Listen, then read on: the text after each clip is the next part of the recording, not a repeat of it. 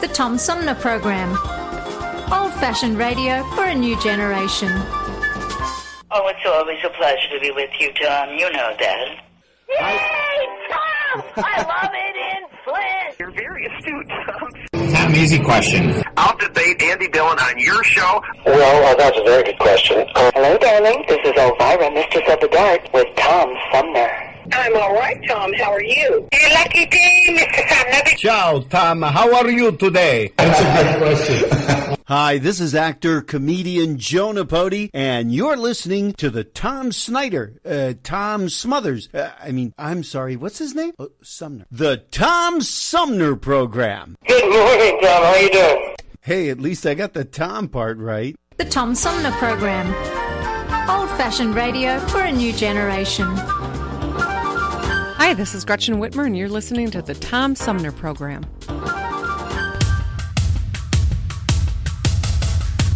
It's time now for Armchair Politics.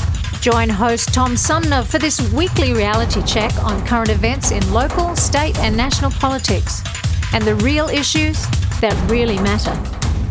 You too can be part of Armchair Politics. Find us on Facebook. We let the dogs off their leash. Stay tuned, because it's on now.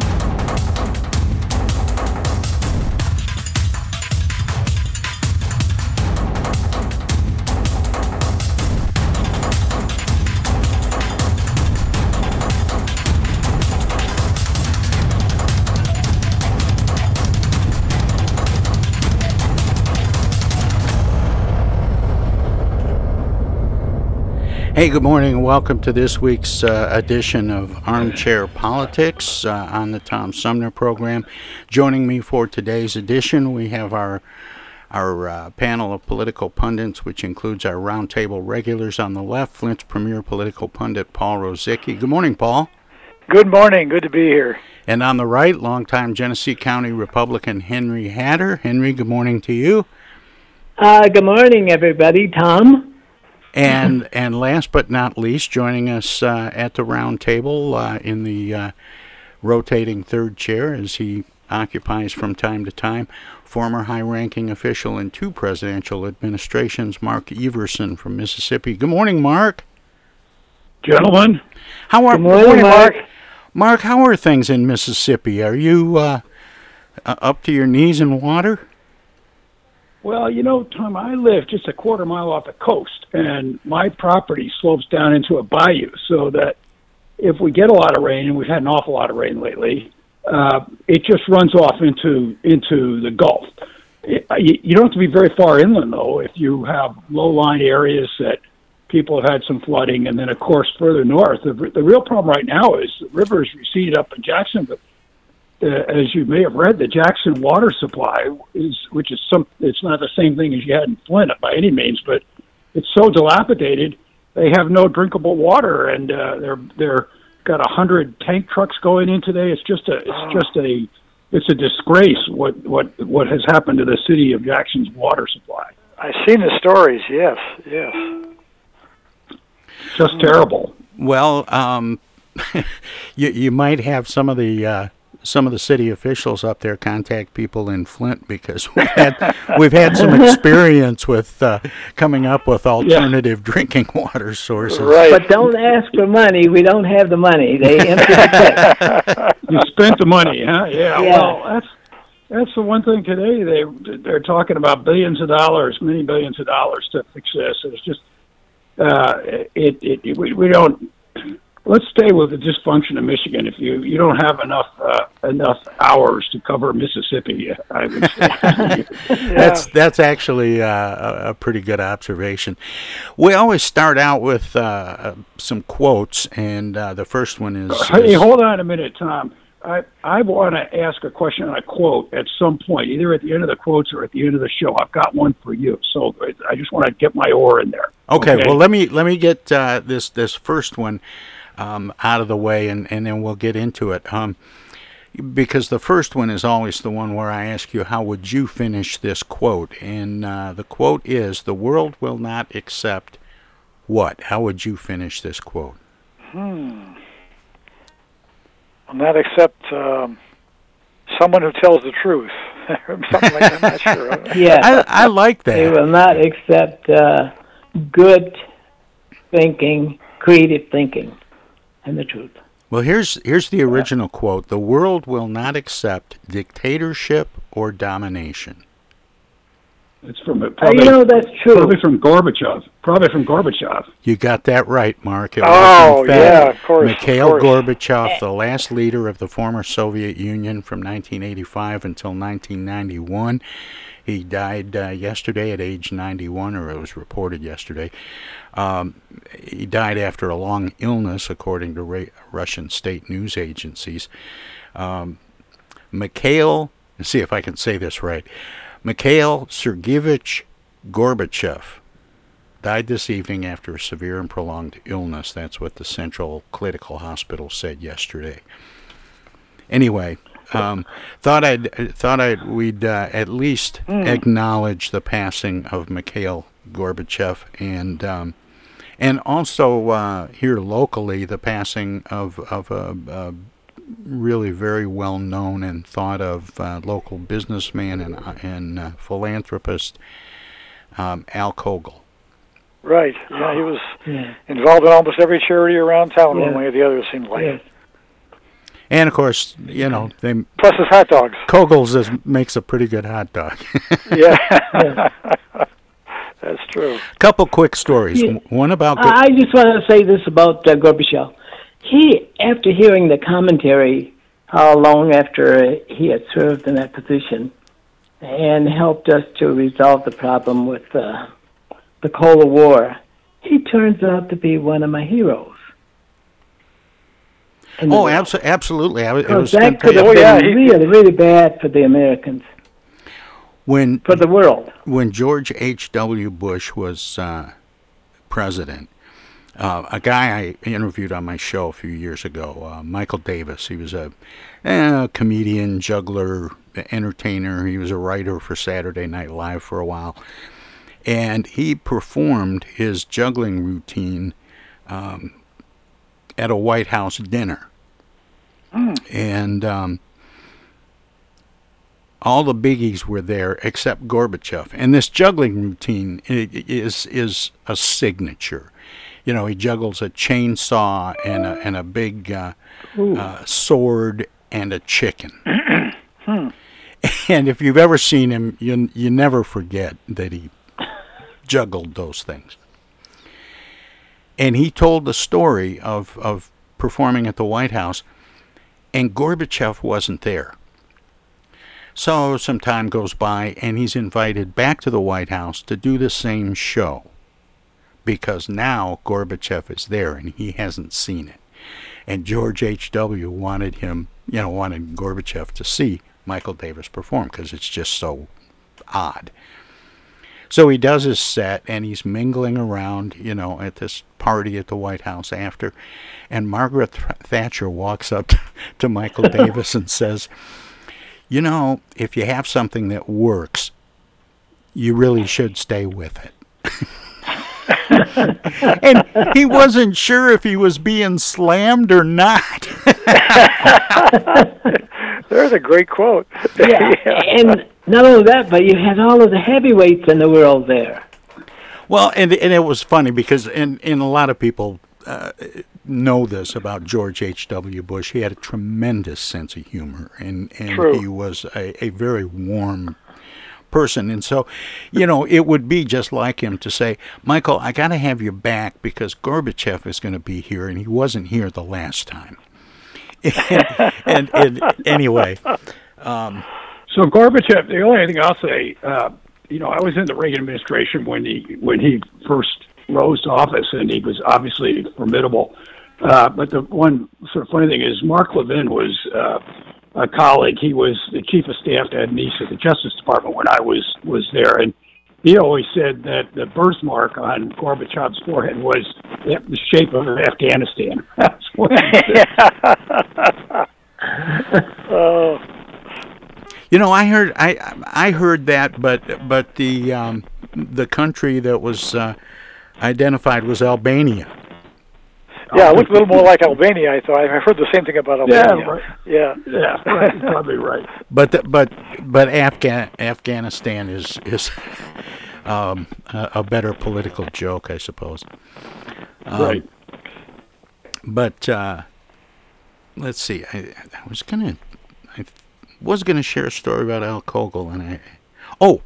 When he ran for the uh, Mott Community College Board of Trustees, I worked on his campaign. And essentially, what that meant was I, you know, sat, stood next to my car with Koegel signs on it, you know, the appropriate distance from the polls, and handed out little leaflets. But the Koegel's logo was everywhere, and people kept coming over to me thinking that there were free hot dogs. yeah, right. if you want my vote, where's my hot dog? Yeah, exactly. Yeah, I, you know, Al Koegel and I uh, were friends for a long time because I had been chairman of the Republican Party, and I'd gone. We had a lot of guests that come in, and he always told me the story of how he got started with a wheelbarrow, and and how that company, uh, his parents from Germany, uh, worked very very hard to get the company going, and when they came to America, uh, this is how they started and how they became successful. He was a very successful man. Have you ever toured the plant? Yes, I have. Yeah, oh, yeah no, it's something to see. Yeah, it, He was it a very, really very valuable member of the Mott board. I, I, I served. Yeah. I was there, of course, but for the years he was on the board, and he was a very, very insightful member. And John, his son, is now taking over the business. And um, Barbara Koegel, I'm not exactly sure how she's doing. You know the family. Oh no, don't she passed away a few years ago. Right. did she? Yeah, she did. I didn't. She's been Oh, gone. I missed that. I want to say five years. Does that sound right, Paula? Oh, That sounds about right. Yeah, it was. It was in the obituary. In fact, I think there's a visitation tomorrow at the Sunset Hills Cemetery, and then I think the funeral's on Friday, I believe. Well, a lot of people Oh, didn't know okay. this about Al, but he uh, he dedicated his uh, accounting department to um, handling the books for a couple of uh, nonprofit organizations, and Sunset Hills was one of them.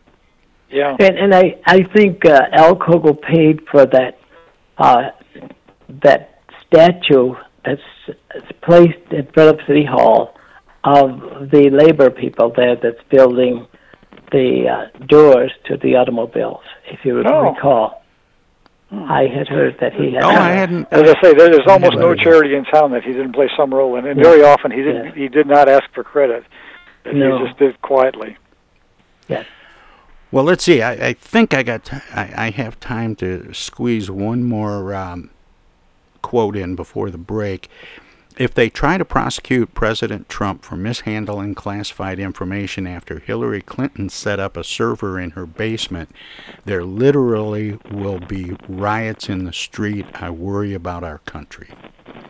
Uh, The senior senator from, for senior Lindsey Graham, right? from South Carolina. Yeah. Yeah. Exactly. Oh, oh yeah. Senator Lindsey Graham's prediction on Sunday that a prosecution of former President Donald Trump would lead to riots in the streets added an element of menace to the fraught decisions facing Justice Department officials as they consider next steps in the investigation of Mr. Trump's handling of classified material.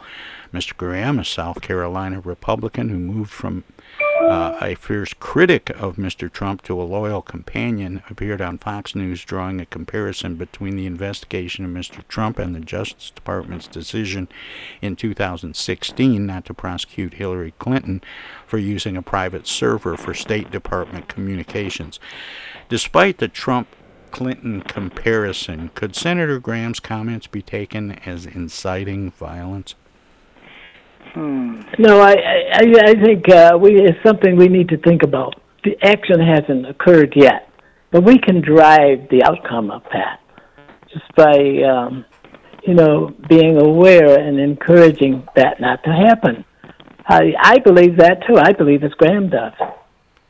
I think uh, there was There's just enough crazies around there, though. Even Yeah. if he didn't intend it that way, I, I, I, I, I can see the possibility it could. Well, for we some people, we talked about off. last week. Um, we talked about were certain things leading potentially to civil war, and we actually used the phrase civil war, and and in the week since then. I have seen that phrase pop up in multiple national news items. Right. Yeah. Now, you know, the adversaries on either side won't take time to choose their targets. Let's think about that. I think Graham uh, can. I, I think we should listen to what he says. Well, hey, we've No, got to it's something to worry about. It's something to worry about. I, I would still think it's sort of unlikely, but again, I, I, I, uh, I'm more concerned about it now than I was a year ago. I guess I'd say I'd phr- phrase it that way. And people are wrapped up in this uh, Second Amendment stuff. They want to exercise that and see how it works.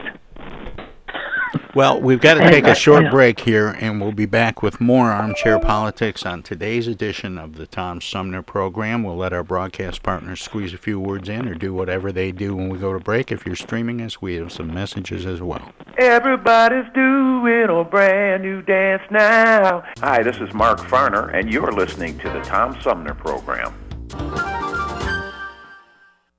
I'm Julie Lopez with Crime Stoppers. Have you ever wondered what to do if you have information about a crime or the whereabouts of a felony fugitive and you want the police to know but you need to remain anonymous? Well, here's what you can do. You can go to p3tips.com or download the mobile app.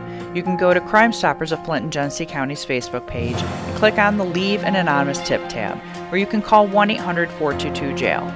All methods are anonymous, and if your help leads to a felony arrest, you may be eligible for a cash reward. Remember, your voice matters. Our fellow Americans. Right now, the COVID 19 vaccines are available to millions of Americans. And soon, they will be available to everyone. The science is clear. These vaccines will protect you and those you love from this dangerous and deadly disease. They could save your life. So we urge you to get vaccinated when it's available to you. That's the first step to ending the pandemic and moving our country forward. It's up to you.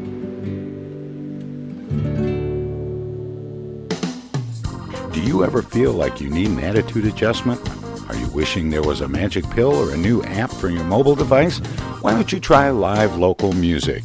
Music can make you dance, bring back fond memories, inspire you to be more creative, whether you attend a child's school concert or recital. Go to a local symphony concert. Visit local bars and restaurants that feature dance music, sing along piano, or jazz and blues. Music could be just what you're looking for. Supporting live local music is more than a way to support your local artists and economy, it's a great way to improve your own quality of life. Support live local music. This message is brought to you From the Tom Sumner Show. Oh, yeah. Say, objection. I object. I object to that, Your Honor. Oh, hi, Mom. What's up? Dana, what are you doing? Oh, you know, just um, Attorney General stuff. Listen, I have a legal question. What is it, Mom? I just got a call from the water company. Apparently, your father has not been paying the bill. I guess they're going to turn the water off because we owe more than a thousand dollars now. Can you believe it? Actually, I can't. So listen, we just have to send them $200 in edible arrangements gift cards, and that will keep the water on. Now, here's the legal question What is the website for edible arrangements? Mom, it's an imposter scam. Imposter scam. Is that .com or .edu? No, the call was a scam. Scammers will pretend to be a government agency or a utility company or someone else you might do business with. A big red flag is if they tell you that you can pay them using gift cards. So, when in doubt, ask for the information to be sent to you in writing. And never give a caller or someone you don't know your personal information or your money. If you do suspect an imposter scam, report it to my office at mi.gov slash agcomplaints. Okay, all right. And Dana, where do I file a complaint that my daughter hasn't visited in over a month? Does your office have a website for that? Okay, Mom, I'm hanging up now. I'm Michigan Attorney General Dana Nessel. Visit mi.gov slash agcomplaints for your connection to consumer protection. Hi, this is Deb Cherry, Genesee County Treasurer, and you're listening to the Tom Sumner Radio Show.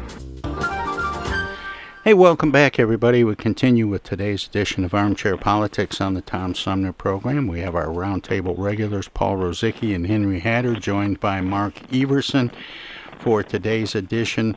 Um, we have uh, another quote left before we look at a couple of local stories. Even our critics have been forced to acknowledge real progress.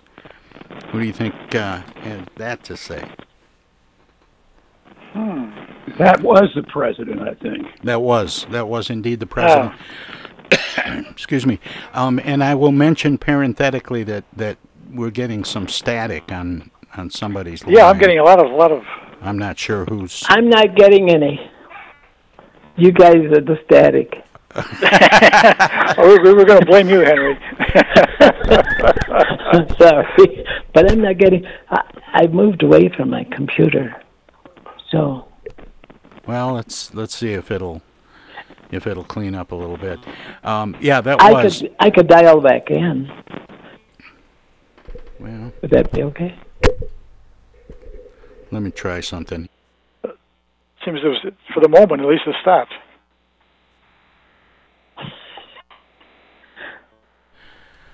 Okay, That's how's fine that? now. Yeah, that sounds a lot better. That must be the skillet that's responsible. yeah. no, it's it's back.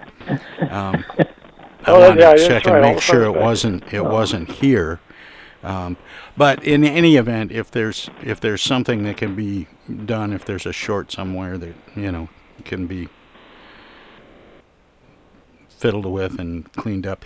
But uh, the the quote again was: "Even our critics have been forced to acknowledge real progress." That was President Joe Biden. He offered one of his sharpest rebukes Thursday of Republicans who have stuck to the credo of his predecessor, labeling it semi-fascism and predicting it has gone too far for most of the country.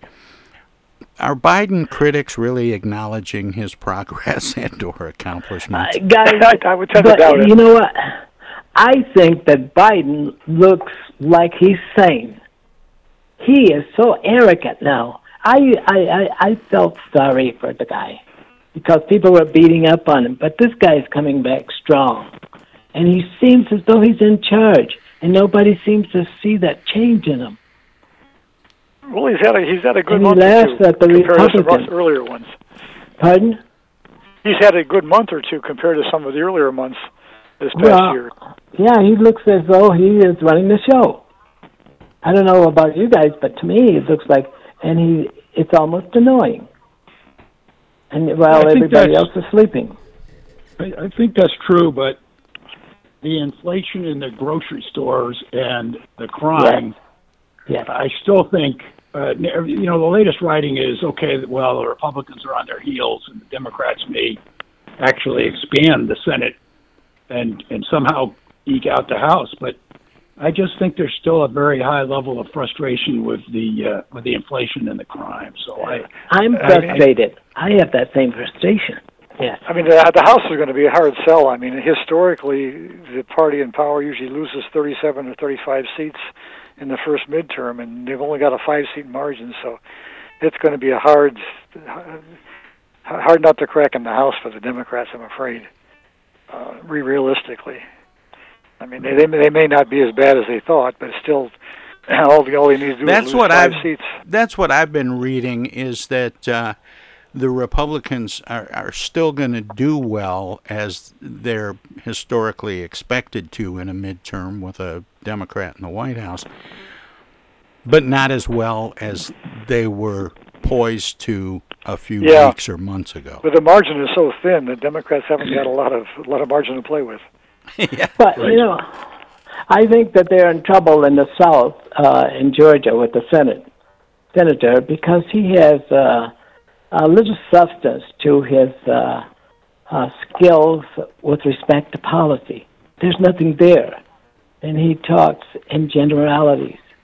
And I'm sorry that uh, the people who want to see him win are going to be uh, disappointed because I think that they're the thinking people in Florida who would like to see a Republican there are uh, just uh, not going to get enough support from independents and dissident Democrats. All right, so can I use my quote now, Tom? Yeah. yeah. All right. This is crafted with a, uh, a view towards obviously uh, recently announced events concerning the Tom Sumner show. So this is a question for Tom. He's the only one who can respond to this. Is that, is that okay with you guys? Yes, sure. I love Yes. to hear it. Okay. And this is, I'm going to give you a little more help than usually is given just because this quote is 80 years old, but it's one of the iconic American quotes. This is from March of 1942. And um, it was given after a harrowing escape of several days in high waters in a PT boat uh, trying to evade the Japanese. And I'll give you the first three, um, four words of the quote, Tom, and there are three words to finish it. So I need, to t- you need you to say who said this and what were those three words. I came through and okay. Boy, I, I'm inclined to say it was uh, JFK. That would be my guess too. Yeah. It Well, that could be was the tricky- That was a tr- that's exactly right. JFK. It, it was a tricky question there because of the PT boat, but it was Douglas MacArthur who um, evacuated Corregidor, which, by the way, I've actually visited, but uh, was quite a place. And then with his wife and four-year-old son was in a PT boat for days, and they got separated and all sorts of stuff. Very harrowing uh, event. But when he got to Australia and he made it, he said, "I came through and and what did he say, Tom? Come on, you know this." I, sh- I should know this. Um, I've, I've got to go. I, I, I came through this and I'm feeling fine. No, I don't know. Bill. I shall return. Oh. I shall return. I'll go say I have That's returned or I have That's returned. Yeah. it. Bella says I shall return. Yeah. Yeah, I, sh- I should have thought of are that. Three words we all want to hear. Just say it. You know, when you said all those, uh, when you started talking about all those years ago, I thought, you know, I haven't been doing the show quite that long. So- right, right, right. And he, no, and 15 years on the radio is not as heroic as uh, uh, defending Corregidor. But, No. but anyway, his words, it was it's one of the iconic quotes. I shall return. I think, Yeah. at least from our parents' generation, anyway. Well, I'll And- I'll I'll just go off on a on a, a brief tangent here because I've had communications uh, going back and forth with a number of uh, publicists that have been pitching guests to me over the years and and their response to the news. And I got one this morning, and I'll share it with you because it's not too long. I can't believe it. I'm so sorry to hear that you will no longer be giving us great listening experiences. In this world of sound bites, yours was a show that would delve more deeply into so many varied topics, inspiring listeners to learn more. As many times as my clients complained, Oh no, 23 minutes every time you interviewed my guests. You were able to get a little more from them with humor and hospitality, and without exception, they enjoyed the experience. Thanks, Wow. Thanks, Tom, What for a compliment. thanks, Tom, for being one of the rare people who listens and is actually interested in what other people have to say. Very true. And that was. I was was, going to uh, say, Tom, have you have you seen my column for the East Village magazine? I did. I I read it, Good. and I I was uh, very honored and humbled, and thank Yep. you for doing that. I And it- it'll be out in print shortly, I think. yeah, it was that was very nice, and uh, and covered the show pretty well. I'm, did they have to add pages to the to the magazine? I think we're going to have a 20 pager this Yeah. month, I believe. I think. Anyway. The back page will be used for the title page. anyway, um, it's. Uh, I I will also add that uh, Friday being the last show, I have not booked any guests for that show. I'm gonna I'm gonna open the phone lines. I don't know if anybody will call in to reminisce, but the line will be open at 810-339-8255.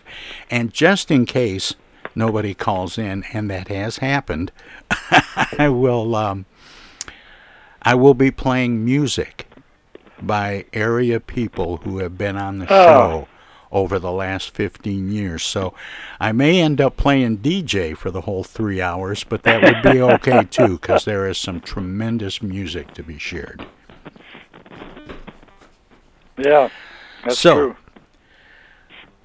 Let's uh, let let's move on. Mayor Sheldon Neeley says he won't abandon a plan for giving $300 water bill credits to every customer in Flint, even if the city council has other ideas for using the $8.6 million the program would cost.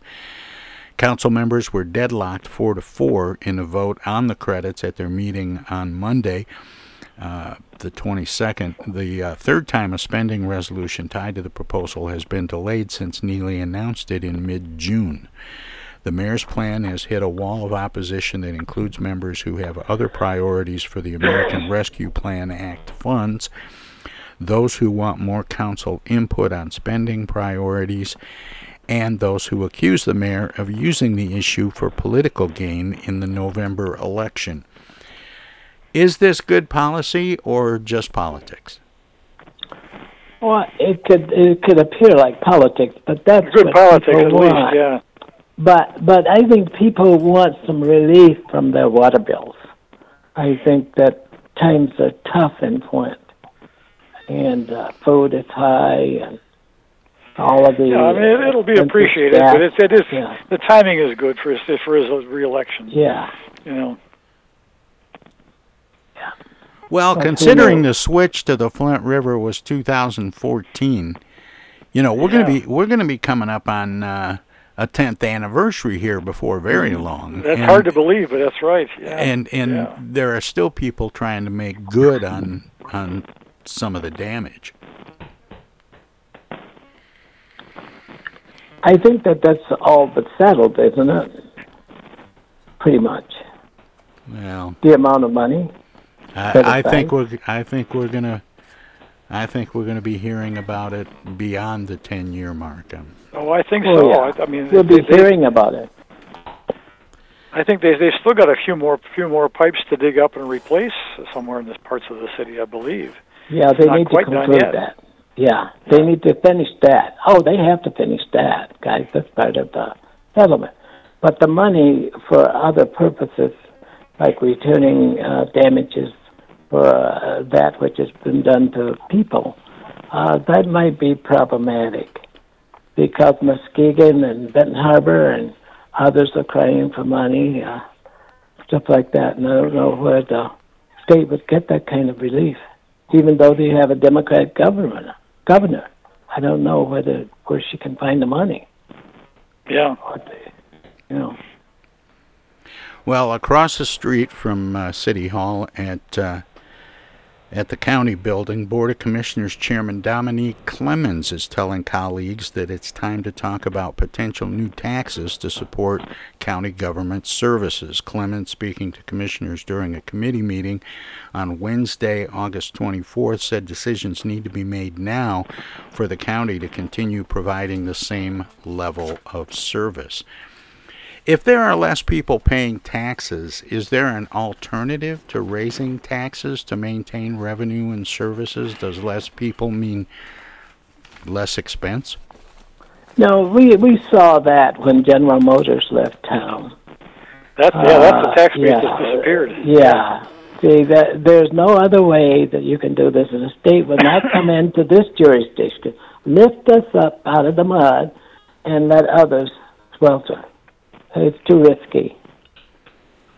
So somehow we just have to bite the bullet and and find the money or um, or size down, which I think we're trying to do. Right? No, that's true. That's true. When you've got a declining population and a declining tax base, it puts it, Yeah. you have more problems to solve and less money to do it with. So yeah, taxes are the only way to go. Yes. You got to have a source of money that's reliable, dependent, adequate, and available right now. And and you know, where are you going to find that kind of money? You can't get it out of my pockets, and you you can't get it out of the people don't have the money to pay more taxes. So we have to think this one through. Well, let's see. Uh, elsewhere in Genesee County, a back and forth recall battle that's been playing out for months in Thetford Township will continue next week as the Genesee County Election Commission considers four new sets of proposed language for recall petitions. Township trustee Ralph Henry has filed petition language to remove Supervisor Rachel Stanky, Treasurer Christine Taylor, and trustees Eric Gunnels and John Congdon from office. Henry and clerk Nicole Moore are already the targets of active petition drives to remove them from office after the Elections Board approved language that Stanky submitted in July. Earlier this month, the Election Commission rejected four separate sets of petition language that targeted Stanky for removal from office. In this age, uh, at least locally, of, of no fault recalls, has public debate become more about people than policy? Oh, I think that's true. I think Uh, so. Yeah. I and I think was, was wondering in, in, in Thetford Township, is there anybody who's not facing a recall in that township? I, mean, I don't think so. way- Would you want to Yeah, no, serve in that that environment? I, I, I don't know. Strange situation. Sometimes local politics is the nastiest of all, uh, and that certainly seems to be the case in Thetford Township. Well, you know, they got rid of uh, the other uh, township supervisor, my neighbor here, and Dan Pecknick. Uh, they didn't win, and they put these other people. They still had uncertainties and squabbles and stuff like that. Now we elected a new board, and guess what? We still have the same problem. What's going on? It must be in the water. maybe, yeah, maybe it's the water. It- here's here's another one from, from within Genesee County, and I, we've certainly got time before the next break to squeeze this one in before we go on to uh, some uh, statewide things. Um, and this one has a twist in it that makes it almost an X file. Davison Board of Education President Karen Conover has accused trustee Nicholas Goyette of living outside of the school district. Conover, in a statement sent out on Monday, said the Board of Education was presented with irrefutable evidence from the board's attorneys that proves he no longer lives in the district. In the same statement, Conover suggests that because Goyette no longer lives in the district, he has vacated his elected position according to uh, MCL 168.310. Um, Goyette denies living outside the district and said his address has not changed in years in a phone interview with MLive, the Flint Journal, Monday afternoon. Update. Accused Davison Board of Education trustee Nicholas Goyette has issued a further statement on his Facebook page Tuesday morning, admitting to moving out of the school district with his wife. Quote, given that I have taken up residency in Burton, it is not incorrect to say that a vacancy should occur, he wrote. Did this guy move from Davison to Burton between Monday and Tuesday? That's a pretty quick move. Mm. Boy, I hope that doesn't. you just shake your head after a while for some of the stuff. You know, the Goyette Company is a, a successful, well successful business. I assume it's the same business. family. I'm, I'm not. guessing. I'm not sure of that. I, Oh, I, okay. I, I, I would not. I would not want to. I, I saw the name and I kind of thought it was, but I don't know. Well, it's a well-known name in the area, but but it's a fairly common name. So I'm I'm really not Oh. sure that he has any connection to the uh, Goyette. Uh, But even so, just that name, people will gravitate. Oh boy, those those are the crooks. You know, you know how people postulate. Uh, I just hope it doesn't hurt their reputation. He needs to clarify that. Well, that's just No. a weird, a weird turn of uh, It really is. yeah. events I- and I a weird turn of phrase. Um, you know, it starts out with him denying to the local uh, media, MLive, the Flint Journal, on Monday afternoon that he hasn't changed his address in years, and then the next day. He says, "Well, except me and my wife moved into Burton, and and and then and then his wording given that i have taken up residency in burton it is not incorrect to say that a vacancy should occur Yeah, it's uh, Negative talk. I It's just hard shake to, uh, at that. I don't know what understand what he's of saying. Yeah, I'm not sure what he's saying. She's in double negatives. And well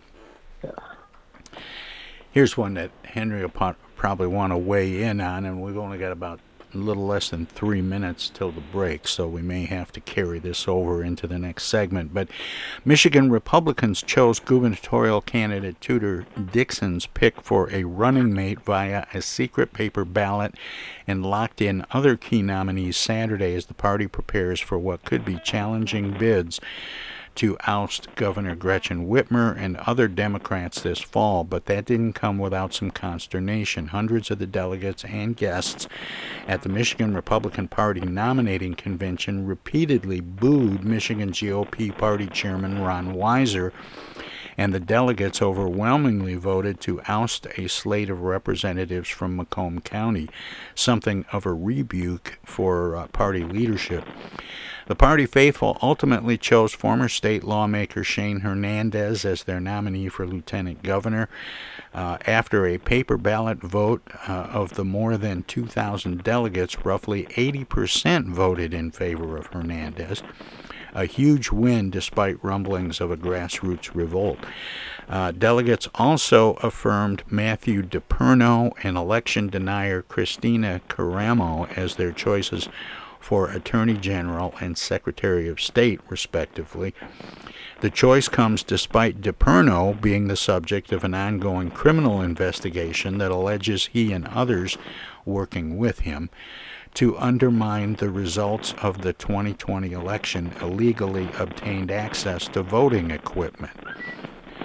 Does this slate unify Michigan's GOP as promised prior to the convention? Henry, I, I'll let you go first. Um, we've got about know, a minute until the break, and I'm sure you you were there. There, there was that was the best election I ever saw. And I've been in the party for years and years and years, 40, 50 years, and I I've never seen now the machinery, the mechanism, and you guys sitting around the table know how that works. Uh, the inside party is the success and the outcome is driven by a strategy within that group. And they move the they make motions they call on people to make motions people to support them and so and so forth. And they move through this and this is not unusual to the republican party democrats do that too there's a you get things through uh, with all of the people who are different and who have uh, different kinds of uh, uh, positions and policies. You never get through it unless you get some way of weeding through that. But Macomb County Hen- Henry, uh, didn't Henry, like the hold, outcome. Hold that thought. We're going to take a short break. We'll be right Hello there, back. citizens. Darkwing Duck here. And every time I'm in Flint fighting crime, I always stop by the Tom Sumner program. Don't forget, stay dangerous. Darkwing Duck out. East Village Magazine is the monthly neighborhood magazine read all over Flint. With support from grants, donations, and advertisers, East Village Magazine's talented local writers give you an in depth look at local news, issues, and people that make Flint Flint. Copies of East Village Magazine are available at many of your favorite shops and restaurants around Flint or online at eastvillagemagazine.org. East Village Magazine, community focused and community supported.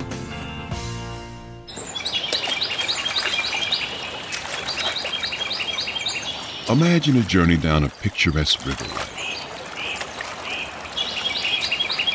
Imagine your Flint River, 142 miles of recreation, natural beauty, and precious resources.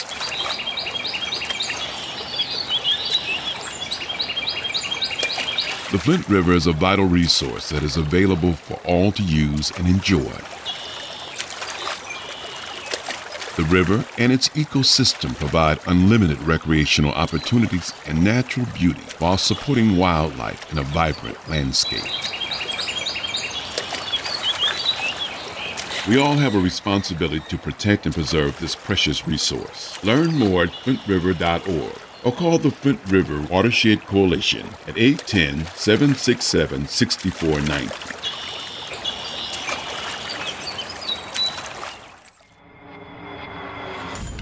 The Tom Sumner program plays host to the best political roundtable on radio every Wednesday from 10 a.m. to noon. Armchair Politics features great commentary and analysis about the headlines from local, state, and national politics with an alumni of world class pundits, plus quotes, tweets, and those weird and wacky stories we call the X Files. If it's Wednesday, catch Armchair Politics on the Tom Sumner program.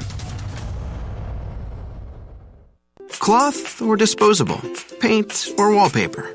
Yellow or green? Babies come with lots of decisions. Crib or bassinet? Rocker or glider?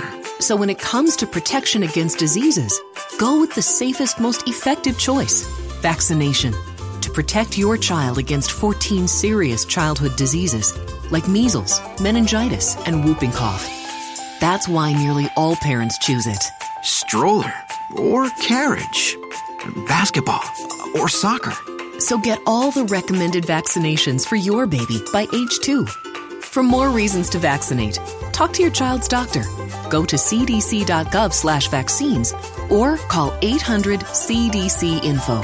Justin or Justine.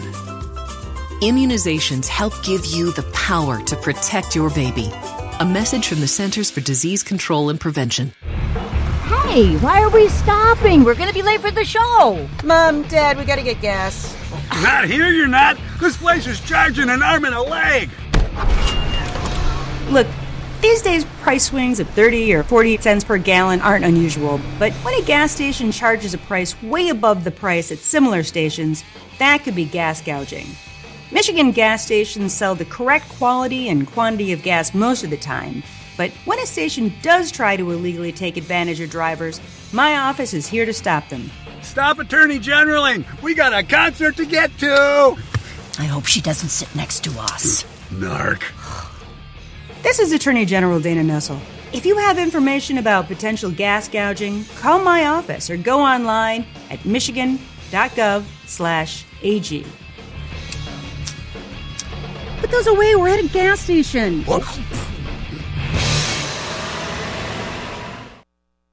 This is U.S. Senator Gary Peters, and you're listening to the Tom Sumner Program. Hey, welcome back as we continue Armchair Politics on today's edition of the Tom Sumner program with our roundtable regulars, Paul Rosicki and Henry Hatter, joined by uh, Mark Everson, who um, reconnected with me during the break, trying to get rid of some static that seems to still be there. Thanks for the attempt, Mark. Uh, I'm a technical whiz, Tom. Oh, you can't believe some of the technical things I've been through over the last week or ten days. Just um, I, the the phone system went out. I I lost a couple of CD players in a power outage. it just it's been a little bit crazy. Um, Henry, um, it it took all the way to the second break, but I did manage to cut you off. Uh, Sorry. Henry, um, we were talking about the um, uh, Republican Republic, uh, nominating uh, convention that was held over the over the last weekend. You were there. You were talking about how well it was conducted. Oh, oh yes. Uh, you know, um, see, we, that same strategy was tried was tried in Genesee County here, and see, uh, usually the people who are in control drive the system.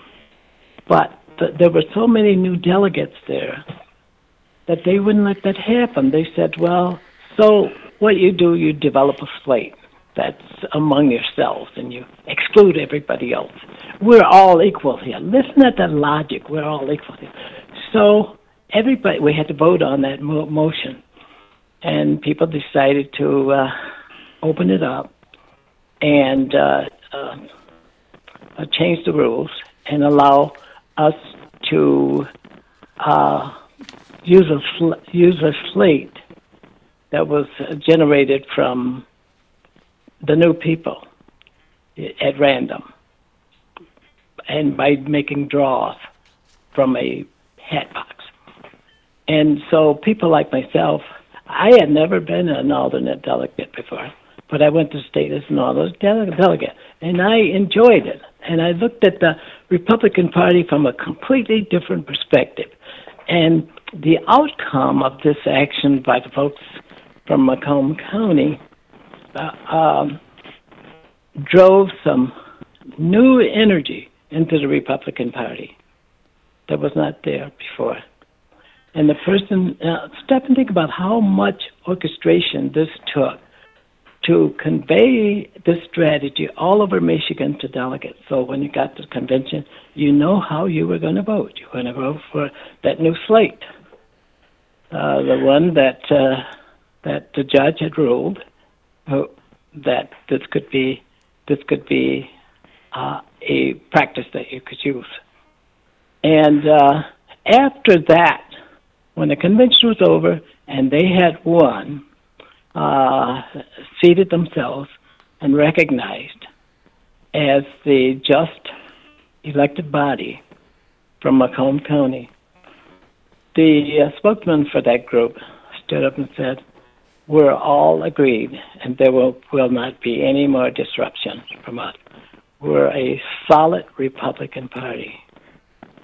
There would be no Well, you know, it's interesting. We talk about some of the divisions and, and things that are going on in the country and potential violence and, and all of that kind of stuff. And and I was remembering, you know, my dad uh, was a, he was like Henry. He was uh, a minority. He was a Republican in Genesee County. And um, Yeah. and he used to talk about the uh, conventions that the county would have as being these knockdown, drag out fights, and he actually described real fist fights in the aisles. Now, this is like 75 Like years ago, but Yeah. but we tend to think that the um, you know that the angry, vitriolic uh, rhetoric and and some of the threats of violence that occurs in American politics today is uh, completely new. Um, it it may be different, but I don't think it's new. Yes, it's been there before. As, as uh, Thomas, you said before, Charles Sumner knew a bit about that back in the 1850s. so let me ask a question here, you know, because I um, am obviously viewing this from afar, but I keep up with the national trends, and I would say Michigan gets as much attention to this sort of issue, uh, turmoil in the Republican ranks, probably second only to Arizona. Maybe there's another state who's out that's out there too. But Henry, what you're saying is you think that this is a.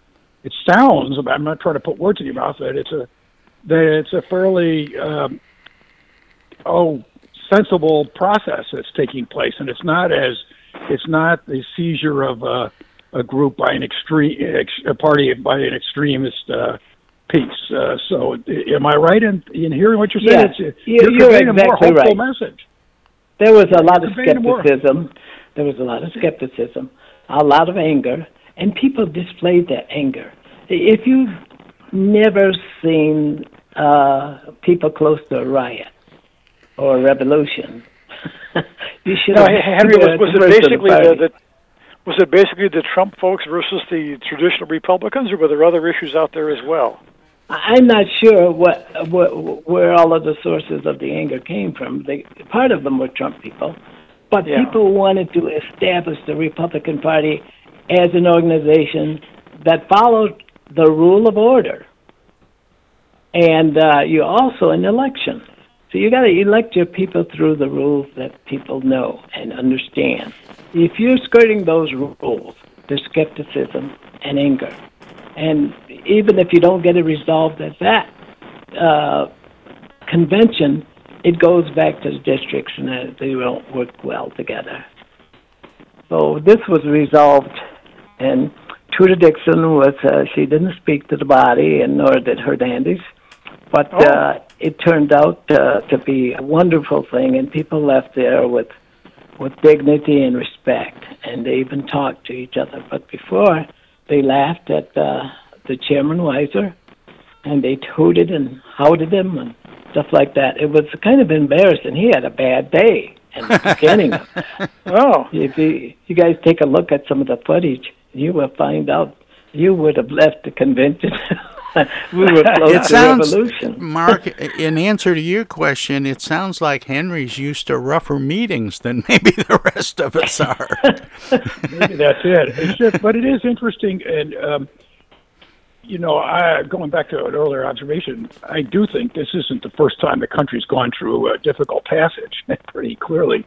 And uh, you, I, I find myself, as you guys know, always a little more optimistic. So I'm, I'm going to take, I'm going to take some encouragement from Henry's remarks. I'm not, I don't think his head is in the sand. I think it, uh, it sounds like uh, there may be something good that's actually happening up there in Michigan. So that's good news. And and Read I think some Henry, of the commentary that's coming out, the statements about the. You can go online and see what people are saying about Hen- Henry um, often um, talks about how the system works in spite the attempts to do it badly. Yes. And and that's kind of what he's doing here. There were people there that were disruptive and trying to be disruptive, but you know the the the goals and and the objectives of the meeting prevailed. Yes, and also uh, the policies and the platform, all of those things were, which is already fixed and guiding the course of action in the convention. But if you're superseding those or avoiding them, and people are smart enough to detect that, it leaves nothing but unrest in the body. Yeah, there, is some hope in all that, Henry. I think that you know, we've been here before. we right. had, you know, we've had the Chicago Convention in 1968. It was certainly a tumultuous kind of thing, and similar ones in in earlier years. So I, yeah, I think there is some hope in what you're saying. Did I tell you the story about my friend who was teaching over in Germany and um, saw on the evening news these, you know, tanks and troops and, and smoke bombs and all kinds of stuff going on? And she said to a friend of hers uh, um, that she was watching television with that um, she said, Boy, I'm glad I live in a country where this kind of thing doesn't go on. And they were watching the 1968 Democratic Convention. That's right. exactly. She didn't. She didn't realize it right off, but Yeah. well, let's see. Uh, we got about two minutes Yeah, till the top you know, of the, the outcome break. will uh, really give a boost to Tudor Dixon. And Tudor Dix- Dixon has a strategy. I know that people are saying, well, she's not standing up to the issues that the Democrats have been. But she has a strategy. She knew who she wanted for her uh, running mate, and uh, and she's ta- she's tackling a completely different interest from a different perspective that's not popular. So she's got to have something right. She's got to get the the male vote. She's got to get the dissident Democrat vote, and she's got to get the uh, independents. Did gotta Reed get the Brandt black come around and finally endorse endorse Hernandez for vice Yes. for, for lieutenant governor? Yeah. Yeah. He was endorsed uh, by a hundred percent of the body. Okay. Yeah, they said eighty percent of the convention, you know, voted to support him. So Yeah. that's Yeah. that's pretty significant. So let me ask a quick question to your Michigan guys. Uh, every once in a while, when they do these lists of what happens to the Democratic slate for 24 if Biden chooses not to run, they have your governor on the list. Is that just uh, crazy, or is that just the pundits, or what is? Uh, is is she Hmm. coming out of nowhere? No, I think she tried to No. position herself Yeah. for vice president. Uh, Yeah, yeah, she had been mentioned Yeah. for vice president before, uh, so that's I wouldn't rule it Uh-huh. out. well, she she says that she has no interest beyond being governor, but she certainly plays her cards differently than that. Hey, we have to take a uh, short break for top of the hour ID, but we'll be back with the second half of Armchair Politics uh, with our uh, roundtable regulars, Paul Rosicki and Henry Hatter, joined by Mark Everson, right after uh, this very short break here at the top of the hour. So don't touch that dial, don't click that mouse. We'll be right back. Hi, I'm Alexander Zonjic. Don't touch that dial. You're listening to Tom Sumner.